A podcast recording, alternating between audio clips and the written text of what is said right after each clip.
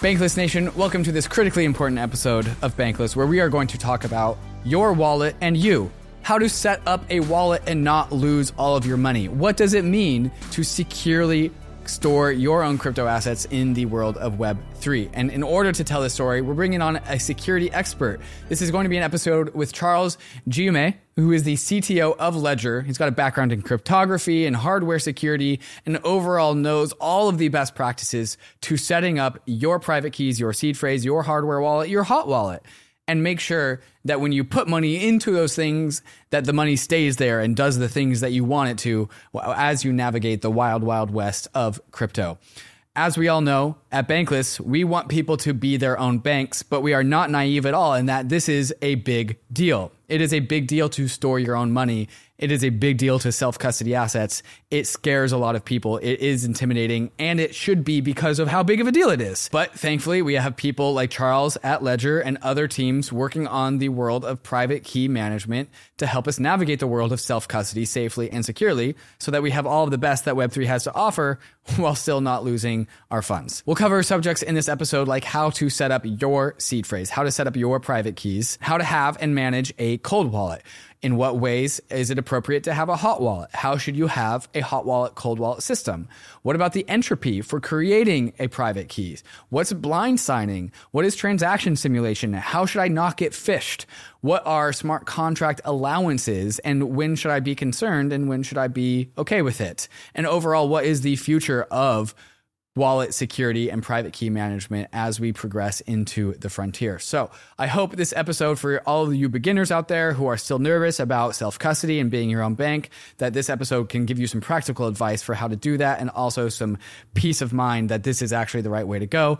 Uh, and for the veterans out there, there's still going to be some nuances and nuggets that you're going to learn, I promise. So let's go into this episode with Charles, the CTO of Ledger, and we are going to teach you all about how to practice good private key management in this crazy world of Web3. Let's get into it. But first, a moment to talk about some of these fantastic sponsors that make the show possible. Bankless Nation, I am here with Charles Guillemet, who is the CTO at Ledger with a background in cryptography and hardware security before coming into the world of crypto.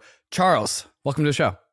Uh, hi, David. Nice to meet you. And uh, thank, thanks for having me today.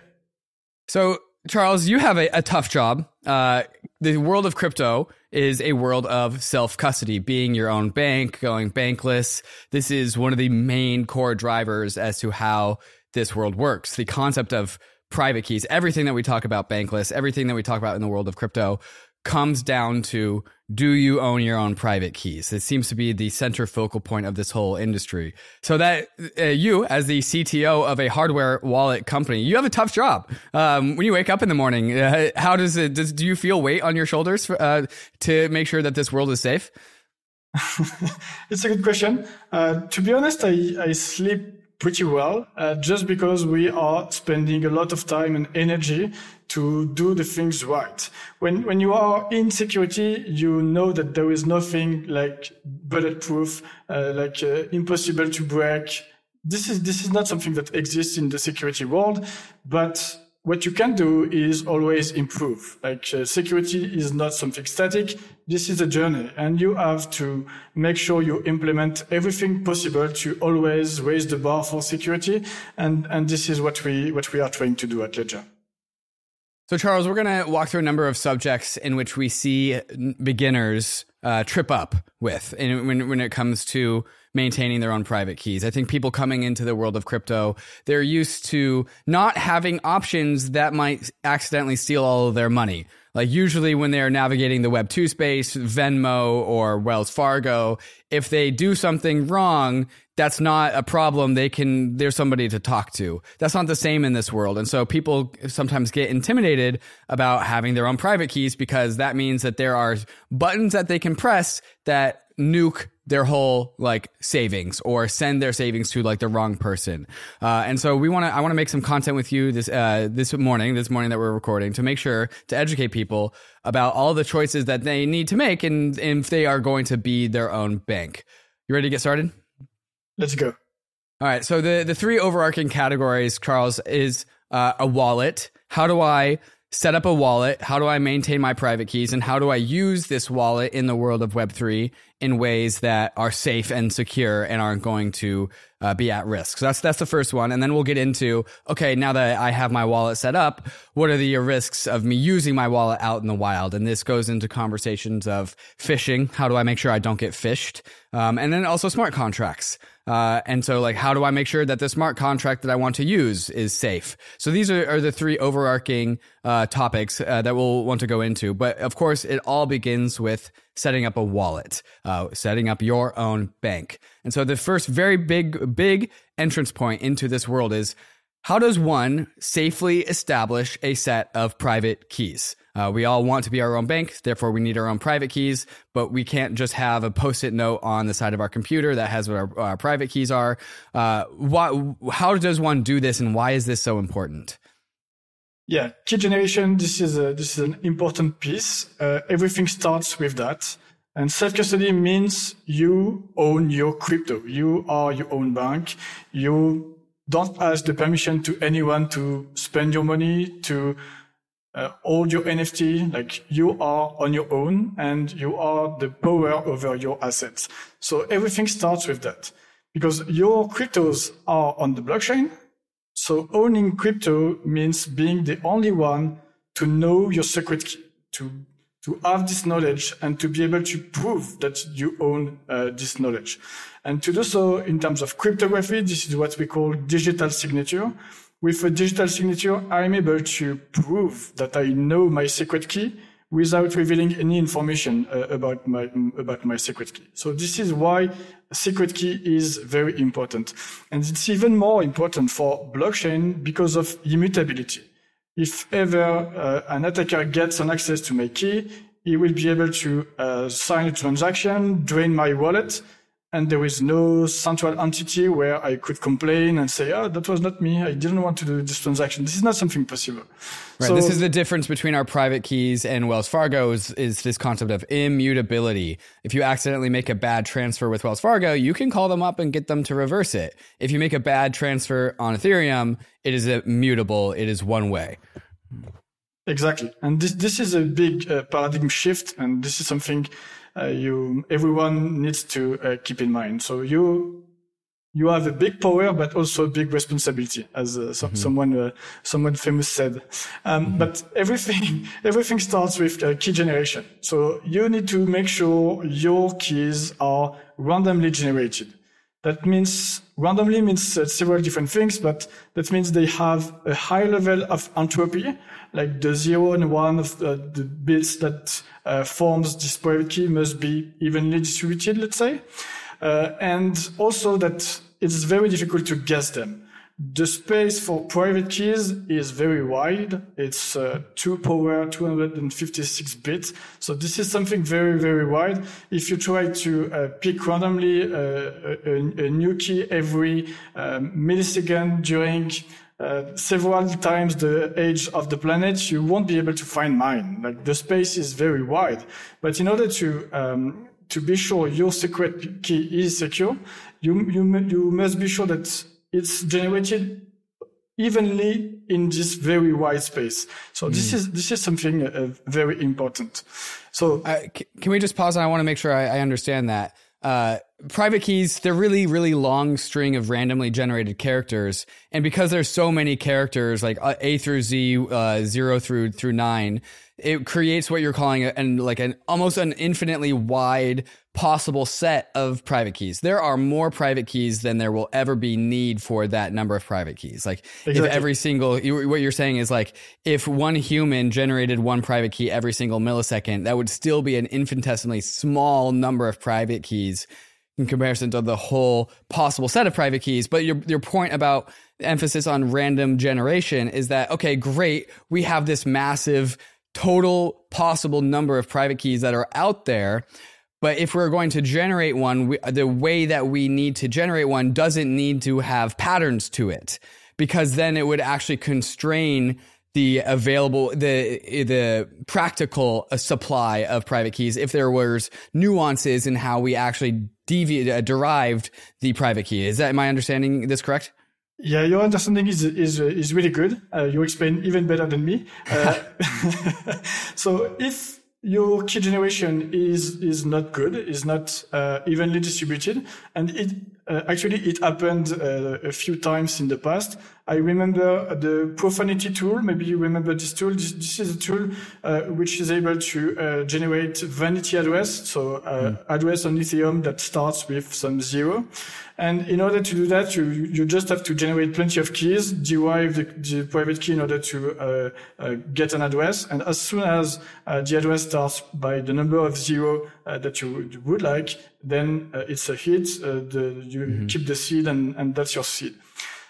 You can do that in a in a in a good in a good way, uh, in a secure way. But the way Profanity was uh, implemented was not good because instead of generating keys which are like 256 bits of randomness. That was only 32 bits.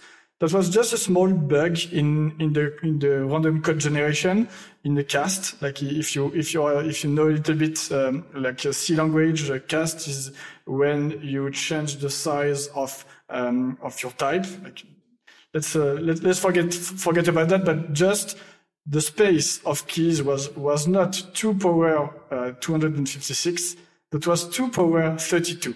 And this space is very small, actually. Uh, with, with, um, with a good computer, you can generate all possible uh, Profanity keys. And this is uh, something that has been done, and a few wallets have been drained because of that. I also have another story in mind, uh, like BCI wallet. This one is a, is a little bit old uh, for for for OG, uh, maybe they will they will, they will uh, remember. And BCI Wallet was uh, using random.org as a source of randomness to uh, create new wallet and new set of private keys. And at some point, uh, random.org simply changed the, uh, the, API. And um, when the wallet was requesting for a new random number, you obtained a 404. So instead of having, instead of having a, a, a, good large number, you got 404, 404 all the time. So that was a big, uh, a, a, big uh, fail in the space because plenty of people were generating uh, wallets with 404 as a seed, which is, which is definitely not a, a large random number. Okay, so the, these are just two different stories about how people have tried to finesse some private key generation in order to for the first example was a, uh, for a vanity address. Some people for funsies they like to have their ethereum address start with 0000 for fun.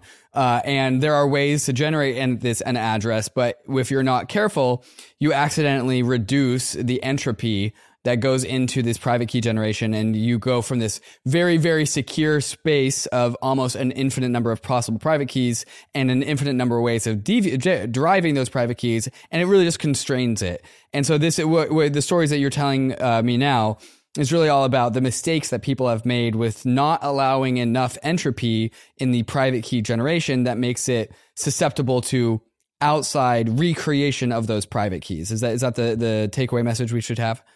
Exactly. And as soon as, as an attacker, you understood the mistake, then you can simply generate seeds right. and drain wallet because you know the keys of your victim. And as an, a, a hacker, like I, you're not doing this one at a time. You have written a bot that will do this extremely quickly and at, at very high scales, right? Yeah, exactly. Then, uh, as soon as you understood the, the issue, uh, it's uh, it's just a matter of optimizing the code. You can use GPU to be faster mm-hmm. and, and, and, faster. But as soon as you know the mistake, it's uh, it's just a matter of time and mm-hmm. an opportunity cost. Like how how much does it cost to generate all these keys? How much money I can earn by joining these wallets? And unfortunately, it's uh, always on the attacker side when there when there is this kind of um, of vulnerability. Sure. Okay. So say I'm say I'm a brand new user and I just heard this story right now. How do I not fall into that trap? How do I, if I'm using Ledger or the MetaMask or any other wallet, how do I know whether or not I'm falling victim to bad entropy or not? It's it's quite difficult to to have good guarantees on uh, on the entropy of your seed. I can explain how we are generate, generating random number uh, on Ledger product. So we are using TRNG for true random number generator. So inside uh, our devices, like uh, we have a secure element, and inside this secure element there is a dedicated piece of hardware, which is called the TRNG. And uh, it's specialized at generating random. And uh, it goes through um, independent certification, and there, there is a dedicated uh, certification for um, random number generation uh, quality, which is called AIS 31 or EAL, EAL5 plus certification. So long story short, that means a TRNG go through different statistical tests, entropy model with some uh, mathematical evidence uh, that must be provided to uh, the evaluator. Also on the hardware itself, there is some online test because there is a risk that during um, the evaluation, like everything was fine with the, the random number generator, but whenever you use it for any reason, it doesn't work properly anymore. So there is dedicated tests that verify uh, some basic properties about the TRNG uh, when, when it runs, and it allows to uh, detect a potential defect. And on top of that, we are adding some uh, cryptographic post-processing retreatment so even if uh, the entropy would be low uh, from the TRNG, this cryptographic retreatment allows to uh, amplify the entropy uh, just in case. Um, so when I say that, I think we have like the one of the best setup in terms of generating uh, random keys. And but the problem I see is you have, as a user, you have to trust us a little bit when you do when you do that. Uh, I think it's the best idea to do that, like trusting us by generating uh, your, your, your, your secret.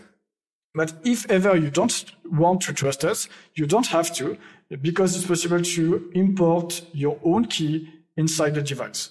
Something possible also would be uh, to generate a key on your device, gener gener generate another key on something that you trust more, and then simply XOR them. Uh, in and doing so, you you you you have the quality of randomness that is inside the secure element. Plus, you don't really have to trust us. This is this mm. is hmm. something you can do. Okay. So is it is it true that with modern wallets, like definitely with Ledger, and this is really the product that Ledger's building is security to the nth degree to the point that the customers don't have to think about it. Uh, is it would it be true that like with Ledger and other wallets uh, like MetaMask, like the entropy saw a problem at the retail level, if you're not doing anything crazy, is largely solved? Yeah, totally. Uh, when it comes to MetaMask, uh, if you don't use uh, hardware, because if you use MetaMask, I, uh, I, I, think it's a great product, but it's not that great when it comes to like sec- securing your private key. So what you should do is using a Ledger device and connect it to uh, MetaMask so that you have the great connectivity that offers MetaMask with the security provided by uh, Ledger devices. Because if your keys is secured in MetaMask only. That means any kind of malware running on your browser or uh, on your computer, more generally, would be able to uh, simply extract uh, your, your seed. And this is not something uh, you, you, would like. And to your point, I don't really know how um, the seed is generated within MetaMask if you generate it in in a software manner. And uh, generally speaking, like computers are not that good uh, to generate uh, keys. I, I, think it could be uh, acceptable, but storing them in uh, in in your in a software wallet is not a good idea from from my my standpoint. Certainly, and this gets us into the subject matter of hot and cold wallets, which I want to talk about a hot and cold wallet system. but really, just to tie a bow on this part of the conversation, you're saying like computers are making a private key inside of my own computer is less secure versus like inside of a, a, ledger because ledger has that unique dedicated part of the hardware wallet that is meant to do this. And so while computers are great, there are risks, risks with doing it inside of a computer. Sometimes the, the entropy is not so great or the verifiability of the entropy, entropy is not so great. And also you are connected to the internet, which is the big one. Um, but there are benefits to being, having a hardware wallet as well. And again, we'll go into that. Is there anything else you want to add before we tie a bow on this conversation? No, I think it's a, it's a, it's a great summary. So yeah, first of all, generating your private key on on software could be a little bit tricky because there is no reliable way uh, and mm. uniform way to generate good secret on computers, and, and it's the same uh, for, for your mobile phone. Even even if on mobile it's a little bit better because you can use a Strongbox and uh, and, and uh, on on Android and uh, and the key store and on on iPhone, you can leverage this for uh, key generation. Um, and uh, and for storing them, definitely it's not it's not a good a good way to to do that. Okay, so say I've just got my first ledger. I've written down these 12 to 24 words that come out of a, the ledger, which is your, your seed phrase. Actually, can we talk about that? Um, there's the difference between a private key and a seed phrase. And I think we need to unpack this before we go into the next conversations, which is where do I write down my seed phrase? What, what's the difference between a private key and a seed phrase? Uh, the, the seed phrase is a human readable way of your master secret, let's say. And so it's a sequence of 24 words. And there's 24 words directly to translate to a, a string of uh, 0 and 1 uh, of uh, 256 uh, such uh, bits. And from this, this seed, this seed phrase, we will generate different private key per blockchain and per account. So you have one master secret, which allows to generate private key for every single account and every single blockchain. So this is the the the, the difference between the, two. Okay, so a master password. I really I really like that. 24 words, all human readable. Words like fox, magic, um, elephant, like ra- random words that are basic words. There's a list of 24 of them. Uh, how how does that how do those words actually come to create private keys and public wallets? Like, is there is there like an algorithm that pulls out these things out of the seed phrase? We, yes, there, there was a, there was a, an algorithm which is uh, standardized. So first of all, there's 24 words are uh, taken from a dictionary of 2,048 uh, words. Each word has a number and an, an index. So if you if you take the first word, which is abandon, abandon index is zero zero zero zero, like eleven zero, and mm. so you will uh, get those twenty four words, put it in a string way, like in a in a in, in a bit uh, in a, in a bit representation, and then you have um, binary representation of uh, your master secret. There is some redundancy at the end of the of the of your seed phrase just in case you uh, you mistype one word you can verify this let's forget mm. that and mm. from this um, this 24 this 256 bit uh, master master secret you will derive private keys and to do so we are using one way function uh, one way function with, with a hash function for instance and the, the idea is that from your seed phrase you can completely deterministic, de- deterministically generate your private keys for your Ethereum account.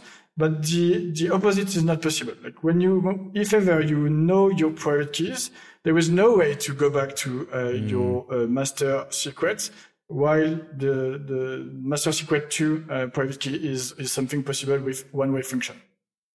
Okay, so my seed phrase will allow me to make derive a list of private keys, like almost I, I endlessly an endlessly long list of private keys. And then one of those if i know one of those private keys i cannot go backwards to create the list of words. It is a one way only. So if you know exactly. the private key you don't know any of the other private keys that your seed phrase will create. You only know that one private key but your seed phrase will create any private key that's dedicated by that seed phrase. And also you said something that it also works across any blockchain how does this work? How does my seed phrase work on both Ethereum and Bitcoin and Solana? How does that work? The, the, the difference is just the way of derivating uh, the master secret to different blockchain, and then there is a there is a dedicated ded- dedicated field in the in the in the derivation which specifies which chain you are derivating derivating to, plus another index which account. This is the this is the basic idea. Okay, so my 24 seed phrase words are the entropy, and then there is a unique derivation path using that same source of entropy to a specific blockchain. So, like my 24 words, uh, abandon, elephant, magic, spell, whatever. Uh, these are not my words. Um, uh, so that's just that is just entropy and then you add this one more component, a derivation path, and then you get entropy for Bitcoin and entropy for Ethereum, entropy for Solana. That's how that works. Exactly. Okay, so like, uh, is every single character in a seed phrase word relevant? Like, so for the word, I know, I know that a word elephant is a word in this in this dictionary. Does the derivation path or the entropy need every single letter in the word elephant, or does it only need a few of them? So as I mentioned, this is not really the letter which is important, but like each word corresponds to an index in the mm. dictionary. So okay. in elephant, what is important is not the fact that it's a E L E. No, no, what is important is the index of elephant mm. within the dictionary. Okay, so so there's this common dictionary that the crypto world has determined is the dictionary that we use and we can't add we can't add or remove any words from that dictionary because it has to be standardized. So there's this like standardized di- dictionary that we use. It's got it's got a very large number of words and each word has like a, a, specific serial number attached to it. And then the ordering of those serial numbers creates all the entropy that we need in order to be secure. Exactly you said it very well. cool. Awesome. Well, you're, I'm, you're walking me through this. This is great. Okay, cool. So now we, we've covered entropy. We've covered seed phrases. We need to write down our seed phrases because 24 words is not a super high number of words, but I mean, I can't remember 24 words of a specific order. So we, so people usually write these words down. Yeah, don't try. We'll we'll talk about why that's a bad idea. Um, but people usually just write these pieces of write these words down and then they store them somewhere. Uh, can you talk about the mistakes or the mistakes that people make and what they should do in order to securely write down their words? Yeah, definitely. Uh, so the common mistake we see is like people want to digitize their 24 words and they, they, they have, they are quite innovative when, when it comes to finding new way to digitize their 24 words. The, something that we see quite often is that they are taking a picture of the 24 words with their phone and when you do that, like you have inside your photo album of your Android phone, there is a photo which contains your 24 words. Maybe you have noticed, but sometimes you uh, install some random application and they just ask you uh, to grant access to your photo. You say yes. As soon as you say yes, that means your this application, which is completely random, can get an access to your 24 words. And for an attacker, it's very easy to put a piece of code which will simply scan your photos and try to uh, figure out if there is a list of 24 birds inside. So this is this is something trivial and this is already happening. So there, there are some bots uh, out there which which are uh, simply leveraging this uh, very common vulnerability, uh, trying to find if there is in your photo um, a photo of your 24 words. So this is a common mistake. Uh, another one is to like write write your 24 words in an email. So this is something that could happen also. Like some people uh, uh draft an email and put their 24 words in the in the email. I don't know why they do they are doing that, but it, happens uh, sometimes. And again, if there is a malware on your computer, if someone has an access to your mail, if there, there, there, are plenty of uh, ways uh, to access to uh, those 24 words, or simply you want to uh, to write them down in your block notes or in your in any um, uh, file on your computer. Like all these cases, you uh, if you do that, you end up with the same security as if, if it was if you were using a software wallet, and and this is this is completely not secure against like a malware. Right, and I think that that is the really the punchline that it becomes the same security as a software wallet. So the takeaway here is that any form of digitization of your seed phrase opens up your risks to the scale of the internet. The internet's a hostile place. Uh, there are people out there in many different ways trying to snab some of your valuable data or whatever. And so like there's a there's a chasm that you cross when you go from writing down your seed phrase with pen and paper uh, to writing down your seed phrase on some digital form that is connected to the internet. And so like there's almost like a binary amount of difference where like one is like, oh, pen and paper, you're totally secure when it's related to the internet because it's not on the internet. Oh, did you write that down in the note section of your iPhone? Did you email that to yourself? Did you take a screenshot of that thing? Uh, did you store it in Google Drive? Like if you cross that chasm to having that on on a computer on the internet somewhere, then like you're opening your up, up yourself to the, a long tail of risk that you don't even know how to account for. Would you say this is accurate? Yeah, definitely. And you, I think we have no idea of the potential of attackers. Like I'm, mm. I'm in, in the space, like in security space for, for a long time, since I'm 12, I think. And I, I saw, uh, the, like the, the potential of attackers growing very significantly. And now there is a market around uh, the vulnerability. Um, uh, like you can buy and sell vulnerabilities, and they they are quite expensive now. When I started, like uh, selling a vulnerability was not even a thing, and uh, and when it start it started with uh, the bug bounty program, where um, the vendors get uh, got quite upset when people were were um, publishing vulnerabilities. And then they started to incentivize a security researcher to uh, pay bounties and, and to uh, give them vulnerabilities before uh, publishing them. And after that, they, they, they started to, we started to see uh, some market around vulnerabilities. And uh, as of today, if you go on uh, zerodium.com, for instance, uh, this is a, this is a market where you can buy and sell critical vulnerabilities, and they are quite expensive. for instance, the, I think the most uh, the most expensive one should be um, zero click and zero day uh, uh, uh remote code execution on Android or on, on, on, iPhone. I think, and I think it's around two millions. And this kind of vulnerability allows like any attacker to get the full control of your mobile phone without you doing anything. Like this is the this is the the, the, the kind of vulnerability.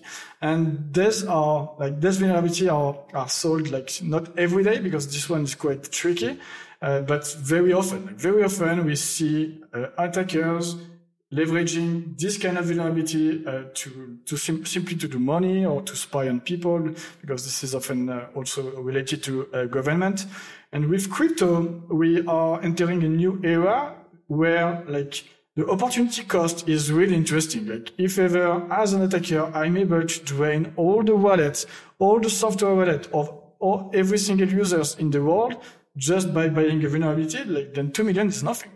Like uh, mm. this, this is where we, we are entering with, uh, like with crypto and this, uh, this uh, security market.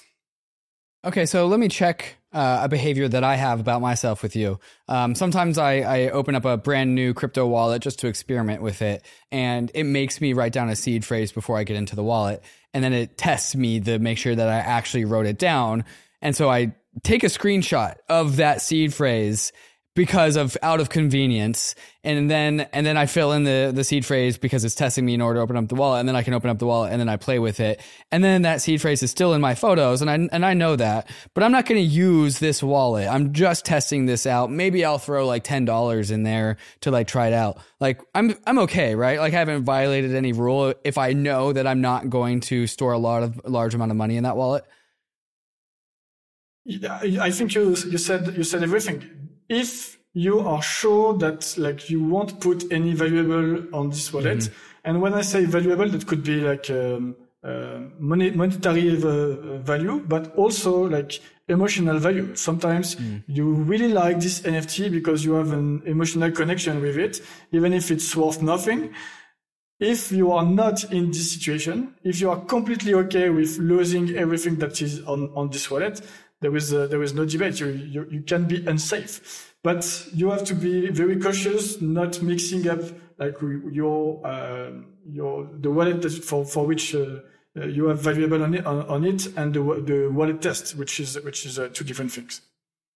Okay, so I've written down my seed phrase. I've done a good job to do it either through a ledger or a source of entropy I know is secure. And I've gotten my 24 words and they're written down physically on a piece of paper. Uh, what do I do with that piece of paper? How do I make sure, how do I make sure my seed phrase is actually secure? Um, on this, I'm always a little bit reluctant with giving like uh, an advice.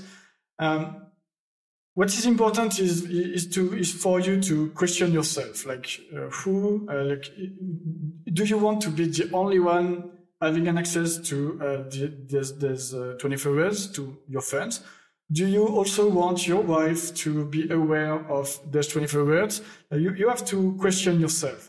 What happens if my maid uh, finds those 24 words? Uh, what happens if some someone comes at home with uh, with a gun? Like, should be in a position where I could give my 24 words. Like, this is about your OPSEC, and your OPSEC is very personal. So the first thing is to is to make sure that it's in a safe place, like uh, not not in, on your desk, otherwise, like uh, you, you, are putting on your desk potentially a lot of value. Um, but you have to question yourself and to find out what is the best OPSEC for you.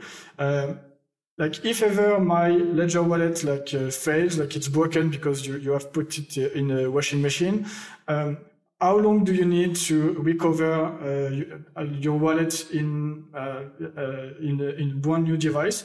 If if you if you're completely okay with uh, like one week to do to do that, maybe you uh, you might be able to uh, hide it out, outside of your house. maybe you would like to cut it in two, but that I, I think there is there is different trade-off and I, I won't give you mine uh, but uh, i just try i just try to give to give you what what are the questions you you have to ask yourself and then uh, you, you will be able to find out the, the best option for you so your answer to this question where should i store my seed phrase isn't actually an answer it's perhaps another set of questions which is like do you live alone if yes do you want to be the only person in control of your private keys? If yes, then okay, I guess you can keep your private keys at home. Do you have a roommate? How much do you trust that roommate? Like, how long have you known them? Do they know that you have private keys? Um, do you have a family? Do you have kids? Do your kids, might, might they accidentally find your private keys and not know what it is and accidentally eat it because they're that young? Who knows? Um, do you have a dog that might eat your private keys? Do you have a maid that comes and cleans your house and they're going to be next to your private keys? Do you have a, place uh, a, a place another home another family member that's not at not where you live and you can use their place to store your private keys. Do you trust them? So really your answer is to like oh you actually have to look inwards and start to answer these questions for yourself more than you actually having a prescribed answer for us. Exactly.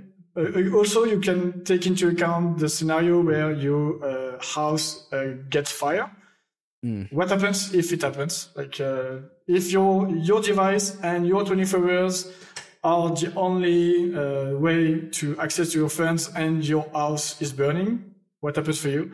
This is the kind of uh, of, of thing you you have, you have to ask yourself. And depending on your answer and your appetite to risk and your convenience uh, and so on, you, you will have a different answer for storing your, your 24 hours. Okay, Charles, I want to run by. Uh, uh, this is actually a personal setup that I've had in the past, and then I've changed it, and then I've, I've, brought it back. So this is something I've done in the past where I have I have a ledger uh, with me, uh, and I do not have the private keys for that ledger with me. I only have the ledger with me, uh, and so like this makes if if my um, if the place where my private keys are goes uh, is uh, is lit on fire, has a fire, and those private keys are destroyed, I only have the ledger, but then I would hear the news of that fire, and then I would transfer the money from my ledger to a new set of private keys, and I would be okay. Does that make you nervous at all? If like if there is a moment in time where the private keys are gone from the world, but I still have access to my ledger, does that make you nervous? Not that much because uh, you have a backup just because of this reason. Like uh, if ever one of the two backups uh, is not is, uh, you don't have access to it anymore, that you, you have you have another option. Maybe, but maybe you would like to have another another backup. This is this is always a trade off uh, of uh, what's your appetite to risk, what's what's your impact on on the on the UX and so on. But maybe we could mention quickly the plausible deniability feature we have on Ledger devices. So you have these 24 words that we were uh, referring to uh, before, but uh, there is a functionality which is specified by the standard, the BIP39 standard, where you can add an additional word. Uh, actually, it's a passphrase. You can add a passphrase to uh, your 24 words, and this passphrase creates a, a completely new wallet. And one idea is to use uh, this functionality for plausible deniability reason. So you have your 24 words wallet where you put like uh, 10 bucks on it. And you have this uh, 25th word, which mm. create a new wallet. And if ever someday someone um, uh, threaten you to uh, give all your wallets, then you will show him your wallet containing only the 24 words and you will see, oh, there was only 10 bucks and maybe he, he will drain your wallet. But you, it's a way to have a plausible deniability uh, because there is a hidden wallet. Oh, that's really cool. Okay, so uh, let me run through this again. So uh, a seed phrase is 24 words, but in the BIP 39 standard, which is the standard of how the dictionary standard that we were talking about earlier, there is an additional mechanism to add a 25th word, which can be like a password, like maybe the normal password to your computer, although not suggesting that. Um, and and that complete that basically adds enough, uh, another word to the point where like all of the entropy is brand new again. And so you have two wallets actually. You have the wallet that you need the 24 seed phrase words to get access to and that is your plausible deniability wallet. You put like a, a, a, something in there just to satisfy your attacker. And then the real wallet is those 24 words plus one more word, which you might maybe keep in your head. And that is your actual wallet with all of your money. And so it's like an extra secret key and lock to open up a much bigger safe rather than this dummy safe. This is the right way to describe this? Yeah, you described it uh, very well. And with that, you can you can think of like new setup to uh, store your 24 mm. words because like mm. there is there is new there is a new mechanism which allows more flexibility, more option. So this is something you can consider, but this is not something I um, recommend to new users uh, because like it's more for power user because it can be a little bit confusing and so on. So I, for a new user, I definitely would recommend like use, using using the, the regular 24 uh, word uh, seed phrase, storing it in a piece of paper in a safe place, like keep it simple, and then as soon as you get more comfortable uh, with this secret with with self-sovereignty and self-custody, uh, then uh, the 25th word option uh, it, it, can be uh, can be considered, I think. Okay, is it possible, Charles, to over-engineer a wallet security? Have you ever seen someone like try and make a Fort Knox and they accidentally like create a system that's too complicated and they lose their money? Is it possible to overdo it? Yeah, definitely. This is, uh, and this is why I, I start with saying this, like newcomers shouldn't use this uh, complex feature because I think it's, it's more an advanced feature. And the, like the kind of uh, mistake you could do is the following. You, uh, not, you write back your uh, 24 words on the piece of paper, then you choose a strong passphrase for as a 25th word and you uh, you you you don't write it down otherwise you it defeats a little bit the, the purpose you you you try to remember it and you simply simply uh, forget it and that's it you have completely lost access to uh, your wallet forever so this is the the kind of um, the kind of uh, thing that could happen and also I, am thinking about uh, Luke Jr., the guy on uh, the Bitcoiner. yeah. yeah, he like he overthought, I think, his OPSEC setup. Like he, and I, I think he, it's, it's easy to say this when he lost his, his money, but I think, if, I think sometimes it's more simple to use like uh, off the shelf uh, security solution because like there is a lot of investment and, and people, uh, we try to make it simple and secure on his hand, what he tried to do was really complex and uh, and he, he, didn't want to uh, trust anyone and so on. So this is a different set of of of, in, of constraints. But uh, at the end, it it, um, it ended with uh, with the loss of his, his money, which is a, which is a, um, quite unfortunate, let's say.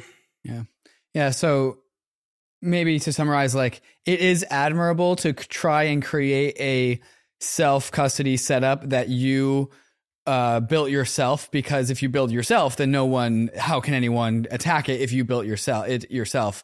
But I think the counter argument would be like the off the self solutions are there's a lot of investment into the product and the product is to not have any sort of vulnerability. So also don't discount the value of an off the self off the shelf solution too. Yes, if if you want to do better than what we do, you are actually competing with a company of 800 employees, which is yeah. here for um, eight, seven or eight years, and which is formed by like um, um, like uh, global globally specialists in security. So this mm-hmm. you are competing against Ledger when you are trying to do your own your own security solution. Maybe you can do better, but it's difficult. okay, uh, but the, the, last subject I think we should go into before we talk about some uh, more virtual stuff like smart contracts and, and phishing is um, a cold wallet, hot wallet system. Uh, can we can we quickly talk about what what how do you define a cold wallet? How you do you define a hot wallet? And is it appropriate to have both? And, and in what scenarios would you have both? Yeah, so I, I think the the debate of temperature of wallets is uh, is a, a, a, long story debate. Um, from my standpoint, I would define like hot wallet as a wallet where you want to make plenty of transaction, um, possibly like automatically, uh, this kind of thing. While a cold wallet is a wallet where you have more governance, and when doing transaction is uh, takes more time. And so this, the cold wallet is a wallet where you will do typically very few transaction where a hot wallet will be a, a, wallet where you will do more and more transaction. And when you uh, think when you think about that, like exchanges have this mechanism, like hot wallet and cold wallet. Like when uh, at the end, an exchange uh, an exchange has plenty of Bitcoin, plenty of Ethereum, and uh, stores maybe 90 or 95 percent of all this Bitcoin and Ethereum in a cold wallet that they typically don't do much transaction on it, like maybe one or two transactions uh, per week. While they they also have like five percent of uh, their uh, holding in a hot wallet, and the hot wallet is is typically more um, like is doing plenty of transaction. When you are um, funding Ethereum on an exchange, you are sending your money to a hot wallet, and when when you are withdrawing uh, from the exchange, you are withdrawing uh, to uh, from the hot wallet, and they are trying to uh, make sure they always keep the same threshold, like 90%, 10%, something like this, because the hot wallet is quite automatic. Like everything um, is done automatically without any control and governance. Uh, there might be some automatic heuristic to make sure that there is no one uh, trying to withdraw every, uh, everything from the hot wallet. But it's essentially automatic because you don't want someone to validate uh, the transaction of uh, you when you want to withdraw like what is from your favorite exchange. So this is the this is the trade-off they are putting in, in in place meaning the hot wallet is very automatic with low level of security because it's very difficult to have something very secure with automated process while the cold wallet is more uh, more secure but with less less transaction and more governance around uh, the use of the, the cold wallet. Typically they will say okay the cold wallet can only do transaction to uh, the hot wallet, like the whitelisted addresses. And if they want uh, to do transaction to another uh, uh wallet, they will probably need like to gather uh, five approval out of five, uh, out of seven, like this kind of thing that can be implemented at the at the wallet level for the for the cold wallet. So this is how, and and quite often like exchanges got hacked but when they got hacked, this is only the hot wallet. It, it happens uh, quite often. And they try to have insurance in order to cover or SAFU funds, uh, if you if you're um, thinking about uh, Binance, in order to cover the loss. But this is something that uh, happens quite often. And if you want to do something quite similar with um, your like uh, individual experience in in Web three, so as I was mentioning before, you have your holding, which is valuable for you, uh, whether it is emotional, uh, an emotional value or a monetary value that you put on your cold wallet. And typically, you don't use often this cold wallet because uh, this is your valuable, this is your saving, this is the NFT you like a lot. So you just want to keep them secure. So you put them in your in your wallet. You have a long PIN code. You you can even put this in a secure place because you you don't need it uh, quite often. And also you want to do some degen things on NFT, on DeFi with a, a smaller uh, portion of uh, your wealth. And it can involve some blind signing, which I strongly don't recommend to do that. Uh, and for that, you might want to have a second wallet, a second, and but I still recommend using uh, a hardware wallet device for a hot wallet where you will um, pay less attention to uh, the transaction you sign, to um, uh, to the transaction you sign, to the, approval the allowance that you put on your NFT or ERC20. And if you want to do some DeFi, uh, degen thing uh, stuff, I, I would recommend uh, splitting both wallets and uh, do what I mentioned. The, the worst that you could do is to mixing what you want to be cold with what you want to be hot. Uh, if you do that, the, the big risk is to sign a transaction where you are drained from everything from, from your wallet. Uh, it was a little bit long answer, but uh, I, I, tried to explain a little bit the difference between the two. No, I, I, think that's great. I think the, the really the TLDR is um, uh, again we the world of crypto is being your own bank, so you should think about your wallet set up as like a bank. And a bank has a vault in the back that's hard to get to. And then they have like tellers in the front or like a cashier in the front. And mm-hmm. if a bank robber comes in, your setup should be that they can really only get to the hot wallet first and they can't get to the vault in the back. Ideally, they can't even come in. But if they do get in, they only can access the funds in the cashier. They can't access the funds in the vault because the vault is behind a door. Uh, and so think of your hot wallet as like the cash in the, the cashier's like teller desk. And then your cold storage as like all of the money that's in the vault. And it's way harder to get to. Um, but Charles, you said something in that description that I want to unpack a little bit. You said exchanges or cold wallets often only ever send money to the hot wallet not other things. And this is actually um, something that I think Kevin Rose is now doing now that he, he got phished because of his NFTs. There's like this idea of if you do have a cold storage wallet, if in order to be maximally secure, that cold storage wallet should only ever send funds to and from a single other hot wallet. Can you explain the benefits and, and why people do this? When you do that, you, you are sure that the only uh, transaction that you will uh, sign from your cold wallet is a simple transfer, which is, which is always uh, well supported by uh, our wallet. And when you do a transfer, there is there is no much risk on your wallet. There was there is no risk. You you understand everything from the beginning of the, of the uh, to the end of the transaction, you send this very NFT to this very address. You verify everything on the device, and then it, arrives on your hot wallet. And then you will need probably to uh, create some allowance because you will need to you want possibly to uh, sell it on OpenSea or this kind of thing. But when you start to do that, it you you might sign like off-chain transaction. You might sign um, a complex uh, smart contract interaction. Sometimes they are not always well supported by the device, but it's, it, it, it won't have any impact on your cold wallet because the asset is not on your cold wallet anymore, but it's on your hot wallet. Uh, it's a good, uh, I, think it's a good, uh, a good, uh, good way to, a good practice to do that.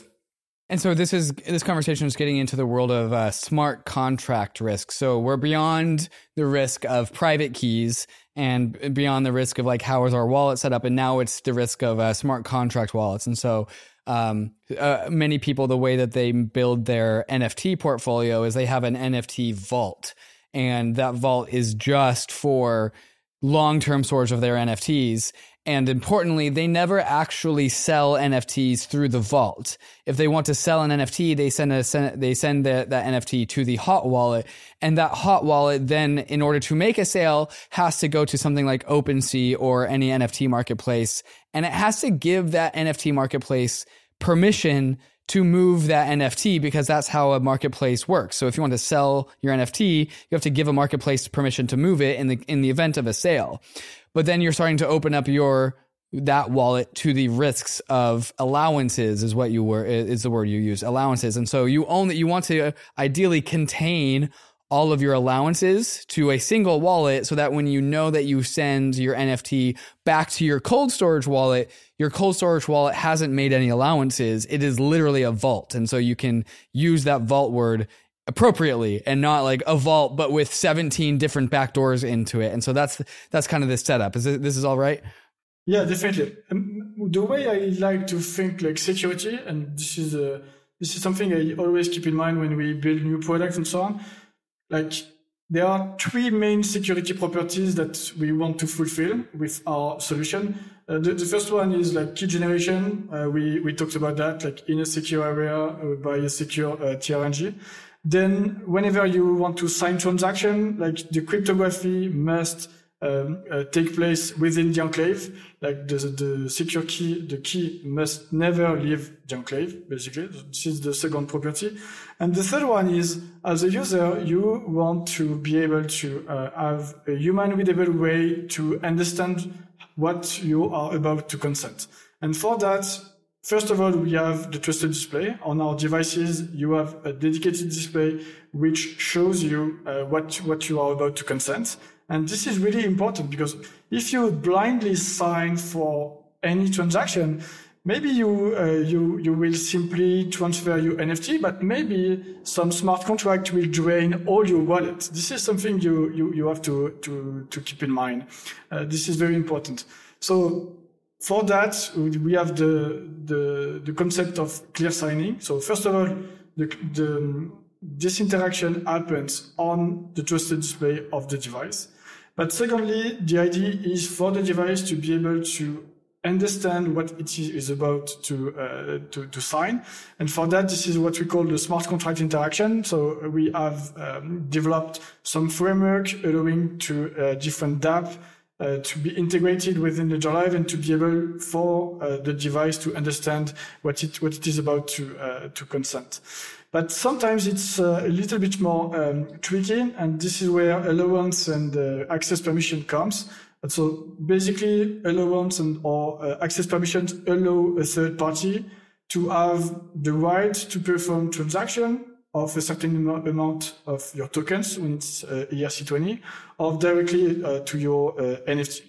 And all of this is possible without giving the private key uh, of, uh, of your wallet. This is, you don't need to give your private key, but you give a smart contract to a third party permission to access to your part of your wallet, whether it is your ERC20 or a specific, a specific NFT.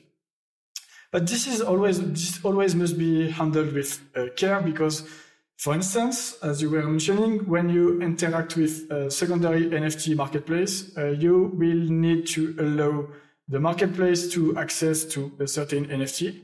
And then you will do off-chain signatures. This is how uh, OpenSea is, is working. So off-chain, off-chain signature is, uh, is, is a uh, um, regular signature as for transaction. But the difference is it's not committed on-chain directly. Um, for for for various reasons. Uh, but I think it's a bad. The, tra- the, transaction is signed, but it's not broadcasted. So yeah. you sign a message and then you give it to OpenSea, and OpenSea just holds on to it for a little bit. Exactly. So Open the, for OpenSea, this is quite simple. You will sign a, a transaction, a message saying I'm okay to uh, sell on my NFT for this amount and uh, a buyer will uh, see your listing on uh, OpenSea and will sign a message saying, I'm okay to, um, uh, to buy this NFT for this amount. And then you have two signed message and you bundle this message in a big, in a, in a smart contract interaction, in transaction, in an Ethereum transaction, and you submit this uh, on chain and the OpenSea smart contract will say, okay, uh, oh, there's two things match uh, so it's possible to um, it, it's possible to to do the, the exchange. So this is how OpenSea work uh, uh schematically. But the problem is with off-chain signature, they are vulnerable to uh, what we call in security talk to, like time, time of check and time of use. Often when you uh, enforce some governance, you want the governance to be applied whenever you check it. When it's when it's um, uh, when it's off-chain signature, you check something at some point in time that might be executed a long time after. So maybe in the past you wanted to uh, sell your NFT for 0.1 ETH and you forgot about it, but an attacker gets this uh, this signature and a long time after buys your punk for 0.1 ETH. This is something what, what which happened uh, for, for, for OpenSea in, in the past. So I, this is first uh, an issue, and uh, and I think this this design is driven by the fees. Uh, like uh, we would like to do everything on chain, uh, saying I'm listing my NFT uh, like on chain. I'm I'm I'm okay to sell it for this amount, and I'm I'm okay to buy it for this amount. All those messages should be on chain and published to everyone. But OpenSea is not doing that because of the, uh, the, the, price of fees uh, for Ethereum. And I, I, think it's a, it's a bad practice. And we are in a point where like we have these dApps which build um, interesting application and they decide to enforce part of the rules of chain. But this is not the purpose of uh, blockchain. Blockchain must enforce uh, the rules. This is the this is the purpose of blockchain. This is the purpose of, of, of smart contract. And I think we uh, should spend more energy on like solving the scalability challenges for Ethereum, uh, in, including fees and associated fees, uh, rather than building non-secure experiences on, on, L1. So I think like this kind of design uh, shows us that we are targeting like short-term revenue opportunity rather than thinking long term. Because if you think long term, what needs to be uh, solved is the fees and the scalability of Ethereum and not this kind of hack uh, which uh, leverage uh, L1. That, that would be my, uh, my, my two cents about that. Yeah, and, and this is really all about um, just the way that OpenSea and other NFT platforms works in order to save and route around extra gas fees is that you sign a message saying, I approve of this NFT being sold given these parameters. And then you give that uh, transaction to OpenSea and they just custody that, tra- that, that note for a long time. and maybe you set uh, the time parameter on that. It's like, and this transaction is valid for indefinitely. And so like all of a sudden you have this outstanding note that you've given to OpenSea and they custody that note and you've given up control over that thing. Uh, and so there's other various like instances where something like this might happen, but this is all boiling back to the world of allowances. Uh, and so can, can we just go back to the concept of allowances and talk about how people need to think about allowances and the wallet that they use doing their high activity, high touch, high frequency DeFi NFT stuff? Yeah. So again, allow- allowances and or uh, access permission that allows a third party that could be OpenSea, that could be uh, Compound. For instance, uh, when, when you do uh, lending or borrowing on Compound, you provide, you grant access to compound, to compound to use your funds, which are your ERC20, which are uh, in your wallet. When you uh, use OpenSea and you uh, grant OpenSea, uh, you approve, you, you, you, sign an approval to OpenSea, like OpenSea will have an access uh, to, uh, like OpenSea smart contract, more specifically, will have an access to your NFT to do a transfer. We think it's okay because everything is uh, defined in the smart contract of OpenSea. You, so you can, um, if you are uh, uh, tech savvy and uh, and you you have time, you can verify what is uh, in the in OpenSea smart contract and understand in which condition OpenSea can use your NFT. But yeah, but the problem is like uh, when you do that, an attacker can leverage this allowance uh, in order to, uh, to, to buy your NFT for, for a cheap price, for, for instance, and, and, and so on. So that's why I think it must be handled with care, with care. And if you don't need to sell your NFT, if you don't need to do anything with your NFT, there is absolutely no reason uh, to uh, grant allowance to anyone. Like you, you, you must revoke every single approval that you have on your NFT and on your ERC20 if you, if you, if it's the case as well. And there is, there is a website called uh, revoke.cash, which allows you to list all your assets and, and to check which, which one is, uh, uh, for which one there is an allowance and, and, and so on. And because allowance are on-chain signature. Mm-hmm. Okay, so ch- I want to check my understanding about this. So again, going back to first principles, uh, we get to be our own bank. We have our own highly secure bank vault that we are setting up. We're doing a good job setting it up because we're doing proper entropy, proper private key storage, all the things that we've talked about thus far. Um, but we, okay, so now we have this vault that's super secure that has our money in it, but we want to go do some DeFi things. So we want, we will go to Compound, like you said, and we'll allow Compound, which is a smart contract to access a specific token in our wallet. And so we've created a door into our vault and that door goes to compound and gives compound allowances over certain tokens in our wallet. Now there, I want to unpack the difference here because sometimes we can give allowances that do a very narrow set of things that are probably completely safe and secure, as in giving uh, allowances to compound smart contracts or maybe even a more simple smart contract than compound is not really adding any new risk because this contract itself has only a very narrow set of things that it can do. And it's not actually, pro- it's provably because of what's in the smart contract, not going to steal from you. As in like, it can only do a very small set of things and all of those things are, we are totally okay with. And there's no third party human who can change that. And that's just, but that is just one smart contract. There's another world where like we approve and give allowances to another smart contract. And that smart contract is totally vulnerable and can totally be changed and the rules can change. Can you help us unpack and navigate like what the difference is between giving, you know, smart contract A versus smart contract B, how one can be secure, how one can be vulnerable? Can you, can you guide us through this conversation? Yeah, this one, this one is difficult. difficult to answer. But what you said is uh, totally correct. Like uh, giving allowance is not bad per se. Like it, it, sometimes you need it to uh, to access to compound. Sometimes you need it to uh, to to to sell your favorite NFT to uh, OpenSea. My message is more: if you don't need it, don't allow anything. Like there, there is no reason to to open a window. Like don't need it, don't don't grant access to anyone. And when it comes to like selecting the different uh, smart contract and understanding what uh, what smart contract and uh, and what kind of uh, access you you would like to to give them, it's it's a little bit difficult. So first of all, re- reputation is, uh, is, is something that you you could uh, you could take into account when you use Compound. You can trust Compound. I think when you use Uniswap, you can trust Uniswap. And um, so when you sign this kind of allowance, uh, this contract can be uh, can be trusted.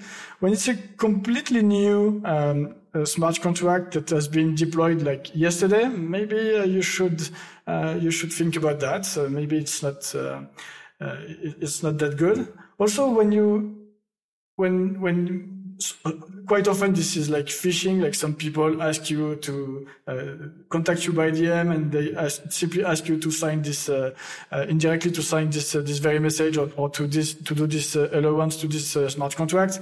But I think like again there is some signs like people reaching out to you asking you to do something. Maybe there is a, it's a little bit fishy. Also, also there is something I say quite quite often like when it's when when when it seems too good to be true, maybe this is the case. Maybe it's too good to be true. uh, and, and this is something uh, I, I, I keep in mind quite often. Like, um, when, when, because almost all the, all the time, like phishing people are just making you think that you will earn more money than usual. And mm-hmm. then you get tricked and then you, you sign a transaction that gives full access to a smart contract, which is uh, held by the, by the attacker simply. So yeah, you, you, you will be to to you will have to be uh, cautious and to to question yourself, keep calm. Uh, yeah, this kind of thing I think I think is important in in this uh, wild wild west. Charles, I think the last question I want to ask about is uh, a phrase that you used earlier, which is blind signing. Uh, what is blind signing? Why is it bad? And how should people uh, think about blind signing in order to maintain safety in Web three? For me, blind signing is simply signing a message without understanding what it means. Like when you do that, maybe you are about to do a very good trade and it's good for you, but maybe you are giving away all your holdings, like all your holding. This is possible. This is something possible. When you blind sign, maybe you grant access to a malicious contract to all your wallet, to all your Ethereum wallet, and the smart contract will simply uh, empty all your wallet. So this is something you have to keep in mind. When you blind sign, uh, you are taking a lot of risk. So going back to our previous conversation, if ever you blind sign, you probably should do that on a hot wallet where there is only what you are okay, ready to lose if ever there is an issue. Don't do that with your main wallet because if you do that with your main wallet, you, you might lose everything. So I personally, I'm almost never blind sign. Like for me, this is a, this is always a big issue. Like signing something I, I, I don't understand completely. But if ever I do, I do that with a completely new wallet, and I'm like, if ever I'm, if ever it, it goes wrong, that's not a big deal because uh, because this is a not valuable NFT. This is a, this is the way you, we should see it when you blind sign. So I, I, would say like I think most of people's activity in in like doing DeFi stuff is blind signing, as in like when they go in and maybe I I'm, I need to understand what blind signing is a little bit more. But like say I've just opened up a brand new wallet, I go to uh, app.uniswap uh, or uniswap.app, which is the URL, and then I just immediately give allowances to spend my USDC. And I it goes to MetaMask, I hit approve, it goes to my ledger, and I just hit approve because I, I've done this a thousand times before on different wallets. Did I just blind sign on Uniswap? Is that what I just did? Uh, it depends what is written on your device. Uh, I, if you do that this way, I don't know if you have uh, if you have a clear signing on your device. But for instance, if you go on Paraswap, I'm sure of Paraswap, and you, you are using your device and you are about to trade, like to exchange one uh, Ethereum against uh, 100 USDT, like 1000 USDT. Um, on, on your device, it will be uh, written like you are about to swap one Ethereum against 1000 uh, USDT. Are you happy with that? And then you consent. But if you have only, if you only have um, a hash to sign, like this is a complete blind sign. If you have the address of uh, the smart contract plus the amount involved, then you you can be sure that the this the, there is only this amount that is that is it, mm. that is at risk. So it's a little bit less blind, but you don't understand fully uh, what is about to uh, to to happen because you don't really know what the what kind of method of the smart contract is called. So like between blind signing and completely clear signing, there are plenty of uh, uh shade of gray. And uh, our target, uh, us for at Ledger, is to provide as much information to the user so that he can consent in a, um, in an informed way. And this is a this is not something easy. That's why we have built platforms allowing dApps to uh, to to to make sure their interaction are well supported. But uh, I think the dApps ecosystem grow faster than the, the different interaction. I would say. Yeah, and this is really a, a, a multifaceted um, solution space, as in there is no one clear solution to blind signing. But I, I would imagine like may, maybe a couple of uh, solutions that come off the top of my head are um, hardware wallets that have larger screens so that we can put more words on them so people can read more words. Uh, but then also transaction simulation is a new frontier in this world where um, we need systems to help simulate a transaction so that the output of the transaction we're about to sign for can be displayed to us so that we can understand like what the, that outcome is. Uh, so those are the first two like solutions that I'm sure are, are non-trivial to work on. Are there any others? And just overall, what is the, your philosophy on how we solve the blind signing problem? You know, it's a, it's a, it's a good segue because we are working on both. we are working with on the on the feature which will be called the Web3 check. So we are working on Ledger Connect. Ledger Connect will be an extension and uh, mostly iOS first and uh, and uh, Safari after, allowing you to connect your device to uh, Safari and iOS. And within Ledger Connect, you will have a feature called Web3 Check. And Web3, Web3 Check will will implement uh, various heuristics in order to give you an idea of um, the risk that you could take uh, signing this transaction, also compute uh, predicted balances and so on. Like this, this, is the, the kind of feature that will be uh, implemented in Web3 Check. This is the first thing. And the second thing, having a device with a wider screen with better UX. This is also something we are um, working on. It's more than working on. We, we have announced it at uh, Ledger Open and it's called uh, Ledger Stax. And, uh, and finally, there is the, there is the support at the operating system level of the smart contract interaction. And for that, uh, we have, uh, what we did so far is to open our stack our, yeah, our technical stack and allow different uh, dApp to uh, implement their interaction uh, within our Ethereum app. But then it's a matter of um, doing it and uh, making sure the developer ecosystem is uh, has uh, everything it, it needs to, to to actually implement those features in, in, in our in our Ethereum app. Beautiful. Charles, thank you so much for walking me through so many of these subjects. Are there any other subjects that we haven't touched on that listeners should definitely know about when it comes to maintaining security in Web3? No, there are plenty. I'm sure this list can go on and on and on. Yeah, this is an infinite subject. Uh, but I think we have covered most of the important things, like uh, key generation is, uh, is something very important. Uh, second, like making sure that your secret never leaves the enclave, like uh, the, the second, the second feature. And the third one, which is the most complex one, uh, how as a user you can like uh, understand what you're about to consent, like uh, the, the clear signing plus trusted display. The, those are the important things. And also different good practices with uh, hot wallet, cold wallet, um, uh, good practices. Also, we touch a little bit on uh, allowance. Again, uh, don't uh, give allowance if you don't need to. Uh, maybe we, we, you might uh, want to uh, revoke them. Um, don't ever uh, share your 24 birds and and think about your OPSEC for storing your 24 birds. I won't give you my OPSEC, but you should think about yours. That would be my summary in one minute. Charles, thank you so much. If people are looking to learn more about these subjects, uh, do you have any resources or any top of the rabbit hole, uh, top of rabbit holes that people should go down? Um, we we have a podcast series on, on Ledger, which is uh, on the Ledger. Uh, this one this one is quite interesting. There are plenty of uh, of uh, edu- educational content, um, and yeah, there are plenty of resources online. Um, Stephan Livera, I like I like what he does a lot. Also, very oriented uh, in Bitcoin, but uh, but quite interesting as well. Um, what else? Yeah, there are plenty of things online which is uh, which is good quality, and Bankless is one of them. Of course, listen Bankless. well, I appreciate that. Charles, thank you so much for helping me guide some of these uh, crypto newbies down the uh, rabbit hole of uh, security in Web3. It's a crucially important topic. So thank you for everything that you're doing over at Ledger to make this easier for us. Yeah, thank you for having me. Cheers. Bankless Nation, you know the deal. Risks and disclaimers. ETH is risky. Crypto is risky. DeFi is risky.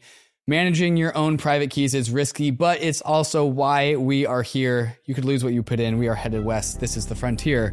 It's not for everyone, but we are glad you are with us on the Bankless journey. Thanks a lot. Hey, we hope you enjoyed the video.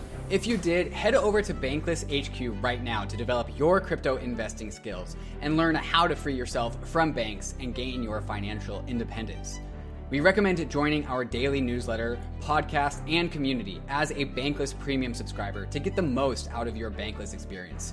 You'll get access to our market analysis, our alpha leaks, and exclusive content, and even the Bankless token for airdrops, raffles, and unlocks. If you're interested in crypto, the Bankless community is where you want to be. Click the link in the description to become a Bankless Premium subscriber today. Also, don't forget to subscribe to the channel for in depth interviews with industry leaders, Ask Me Anythings, and weekly roll ups where we summarize the week in crypto and other fantastic content. Thanks everyone for watching and being on the journey as we build out the Bankless Nation.